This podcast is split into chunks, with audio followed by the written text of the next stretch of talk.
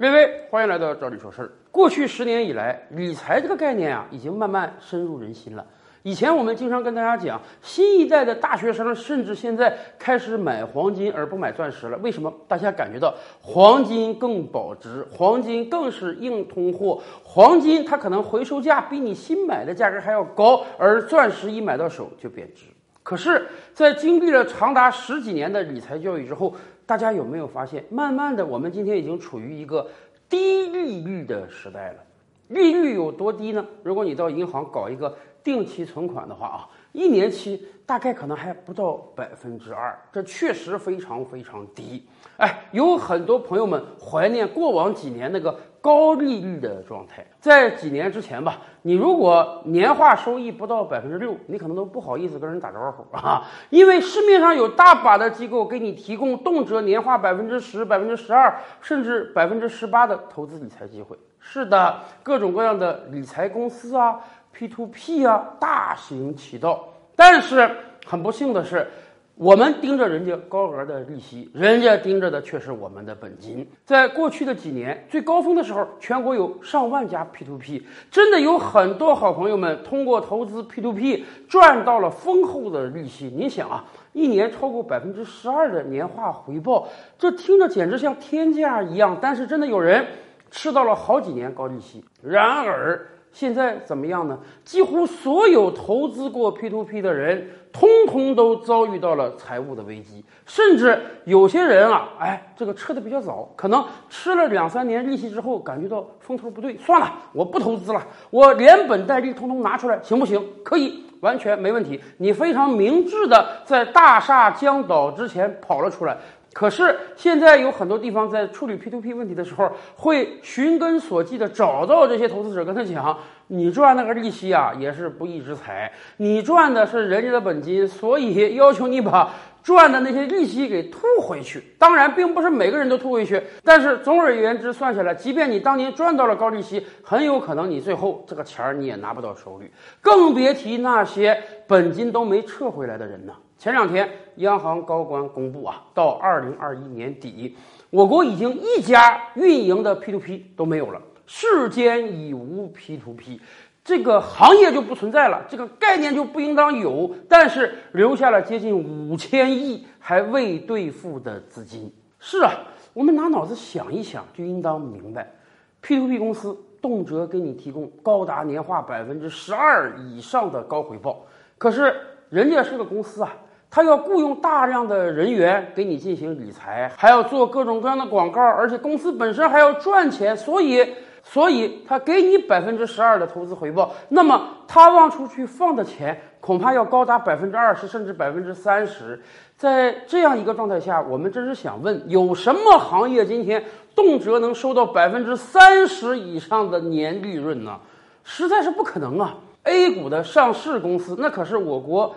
资质最好、规模最大的公司了吧？大家可以去看看 A 股这些公司的年报，有多少公司是亏损的？即便盈利这些公司，有哪些公司动辄能做到年化回报超过百分之三十的？所以啊，当年那个高回报，它根本就是空中楼阁呀！P to P 覆灭之后，实际上还是有很多投资回报相对比较高的机会的，比如说啊，各种各样的或明或暗的理财公司。信托公司、私募基金，人家也能给你提供啊百分之六、百分之八的年回报。有很多人贪图这个高利息呢，哎，把钱投了进去，结果最近确实也有相当一部分信托公司和基金公司出了问题。一出问题，起码你这个本金拿不回来了啊，也可能经过两三年的运作，这个公司被收购了，你的本金还能拿回来。但是在这期间，你说你这个心都是吊着的。实在是不踏实啊，更别提还真有很多人这个本金都亏掉了。咱们这么讲吧，理财界从来就有一句话呀，叫风险越大，收益才能越大。反过来讲，你收益越大，风险它也必然大。这个世界上不应当存在一种理财产品来了就告诉你我保本保息，利息还特别高，这两者是不能并存的。如果并存怎么办？比如说，突然有一家天使一般的公司告诉你。投我这个吧，投我这个保本保息，还给你百分之十二以上的年回报。很简单，他就是骗子，因为风险和利益永远是划等号的。除非比如说这家公司一开始就明告诉你，哎，我有很强的投资经验，你在我这投资呢，有可能拿到百分之二十以上的年回报。但是我要告诉你，也有可能你有百分之二十甚至百分之四十的损失，风险利益均等。哎，在这个情况下，我不能给你保本保息，你才有可能博到更高的收益。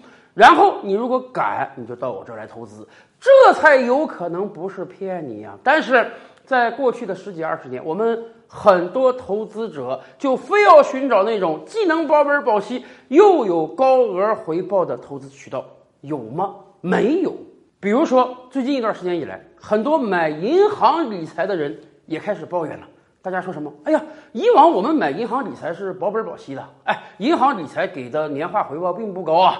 百分之四，百分之四点五，没有超过百分之五的。我们为什么要买这么低的回报呢？明明那面有百分之六、百分之八的信托呀、私募基金，因为它安全呀，因为这是银行卖的呀，银行是国家信誉做担保的呀，所以我们感觉到买银行的理财产品，利息虽然低一点，但是它保本保息，我们敢买。然而最近一段时间不一样了，很多人吐槽，为什么我买银行的理财产品？不但没赚到利息，本金还出现了亏空啊！我去一查，比如说买了五万的理财，现在一看不止五万了，只有个四万八九千了，我凭空损失了一两千块钱。为什么会这样？很简单，央行早就做出规定了，以后银行的理财产品是不可以保本保息的。大概在两年之前，你去银行买理财的时候，银行会告诉你买我这个吧，很安全。第一，我是银行国家信誉做担保。第二，我保本保息，而且预期回报高达百分之四以上，那绝对比银行的存款安全了。所以很多人是愿意去买银行理财的。但问题是，这个事儿有点不太对啊。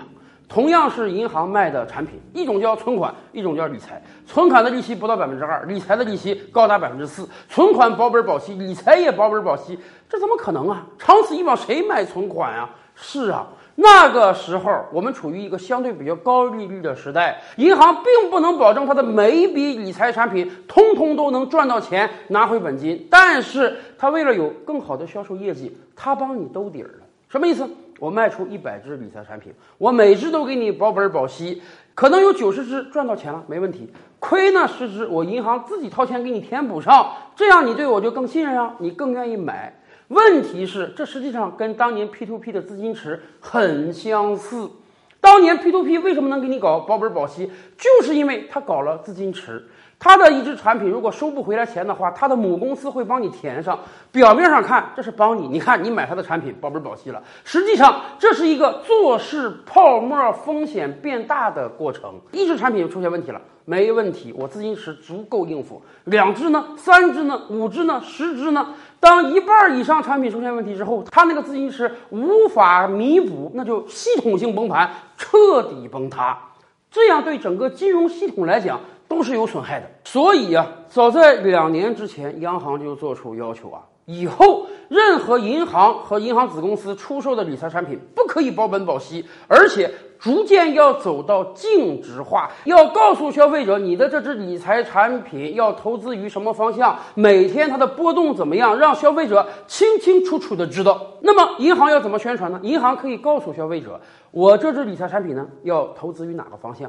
这个方向相对而言，它的风险大还是小？它的回预期回报高还是低？以及我们的团队是什么样的专业精英人才？以往我们取得过什么战绩？我们预期它的收益如何？但是我要展斩钉截铁的告诉你，我这只是预期啊，预期可能是被打破的，甚至不光你赚不到钱，你还有可能亏钱。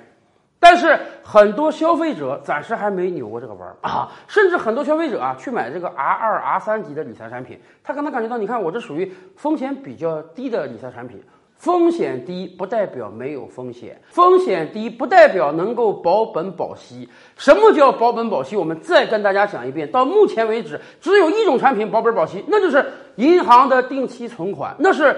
国家信誉做担保的，即便这样，你还要搞清楚我国有相关的法律规定啊。一旦银行出现了系统性风险和问题，他保你五十万啊。你要真拿个一百万存到银行买他的定期存款，理论上讲，虽然现在一例都没有啊，理论上讲，一旦这个银行破产，那你只能优先先拿到你那五十万，剩下的五十万你得等清算资产才行。所以大家看到了吧？即便是银行的定期存款，它的保本保息也只是五十万以内的。五十万以上，虽然虽然现在没有一家银行出现过问题，但是不代表它绝对是安全的。何况是理财产品呢？所以大家就不要纠结说，你看。我买的是这个 R 二级的，甚至 R 一级的，是这个风险极低的理财产品。人家告诉我说，这个团队很优秀啊，投资的领域风险非常低，所以我感觉啊，它不应当能亏本。这只是你感觉而已。市场大势每一天都在发生变化。如果你就是追求绝对的安全，一点点风险都不想承担的话。那你还是应当去买银行存款。可是，如果你想博得比银行存款更高的利息的话，那么现在你真的要精心的去选银行的理财产品了。虽然银行的理财产品不像过往的 P to P 那样有彻底崩盘、本金都拿不回来的风险，但是。从今天开始，从现在开始，银行的理财产品不可以保本保息了。银行的理财产品不但有可能让你赚不到利息，还有可能亏损掉本金。为什么？因为风险和收益它绝对是共存的。你不能在追求无风险的同时，还去追求高收益。我想这也是个好事儿。过往那些年 P to P 的崩塌，已经对投资者进行了非常好的教育，而这一次。众多理财产品出现本金的亏损，这又一次对我们的投资者进行了教育。很简单，理财也有风险，入市更需谨慎。